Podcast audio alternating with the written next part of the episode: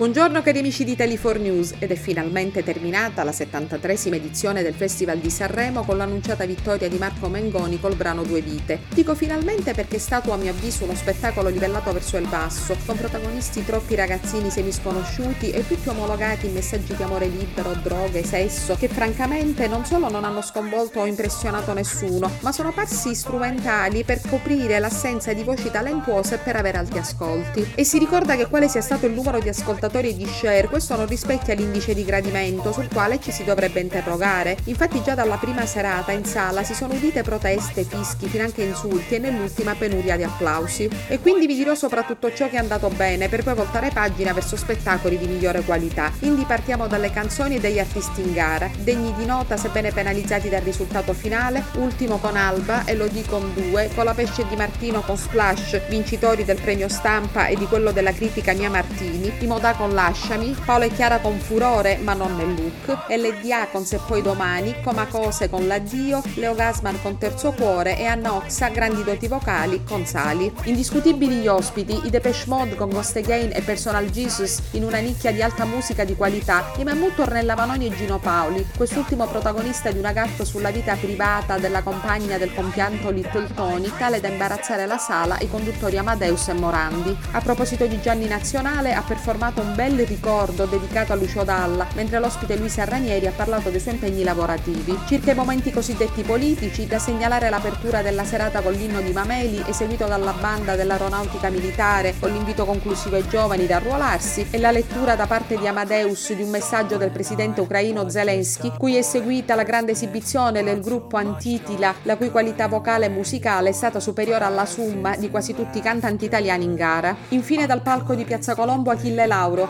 In pochi minuti ha rialzato l'asticella della qualità, dallo spettacolo dell'Ariston dove si è cercato in tutti i modi di copiarlo senza peraltro riuscirci, all'originale, l'artista puro, carico di talento, idee, sex appeal e carisma. Affollatissima la piazza pronta a seguirlo per come ha fatto notare Morandi, che ha presentato il suo grande medley composto da Rolls Royce, Me ne frego, Bam Bam Twist domenica e 16 marzo, il che conferma che la vera qualità si sia vista più all'esterno che all'interno del teatro Ariston. Infine Fiorello, sempre pronto con la sua intelligente ironia indiscussa bravura, malgrado la tarda ora dei suoi collegamenti. E con questa per oggi è tutto, ma attenzione, vi invito a seguire due puntate particolari del podcast a partire da domani, e sono quelle degli in e out del Festival di Sanremo, e là ci sarà proprio da dire. Bye bye alla prossima, da Cinzia Bertolami Laberta, Italy4 News, e non vi dimenticate di cliccare sul mi piace o sull'iscrizione al canale se seguite da YouTube. Ad Maiora!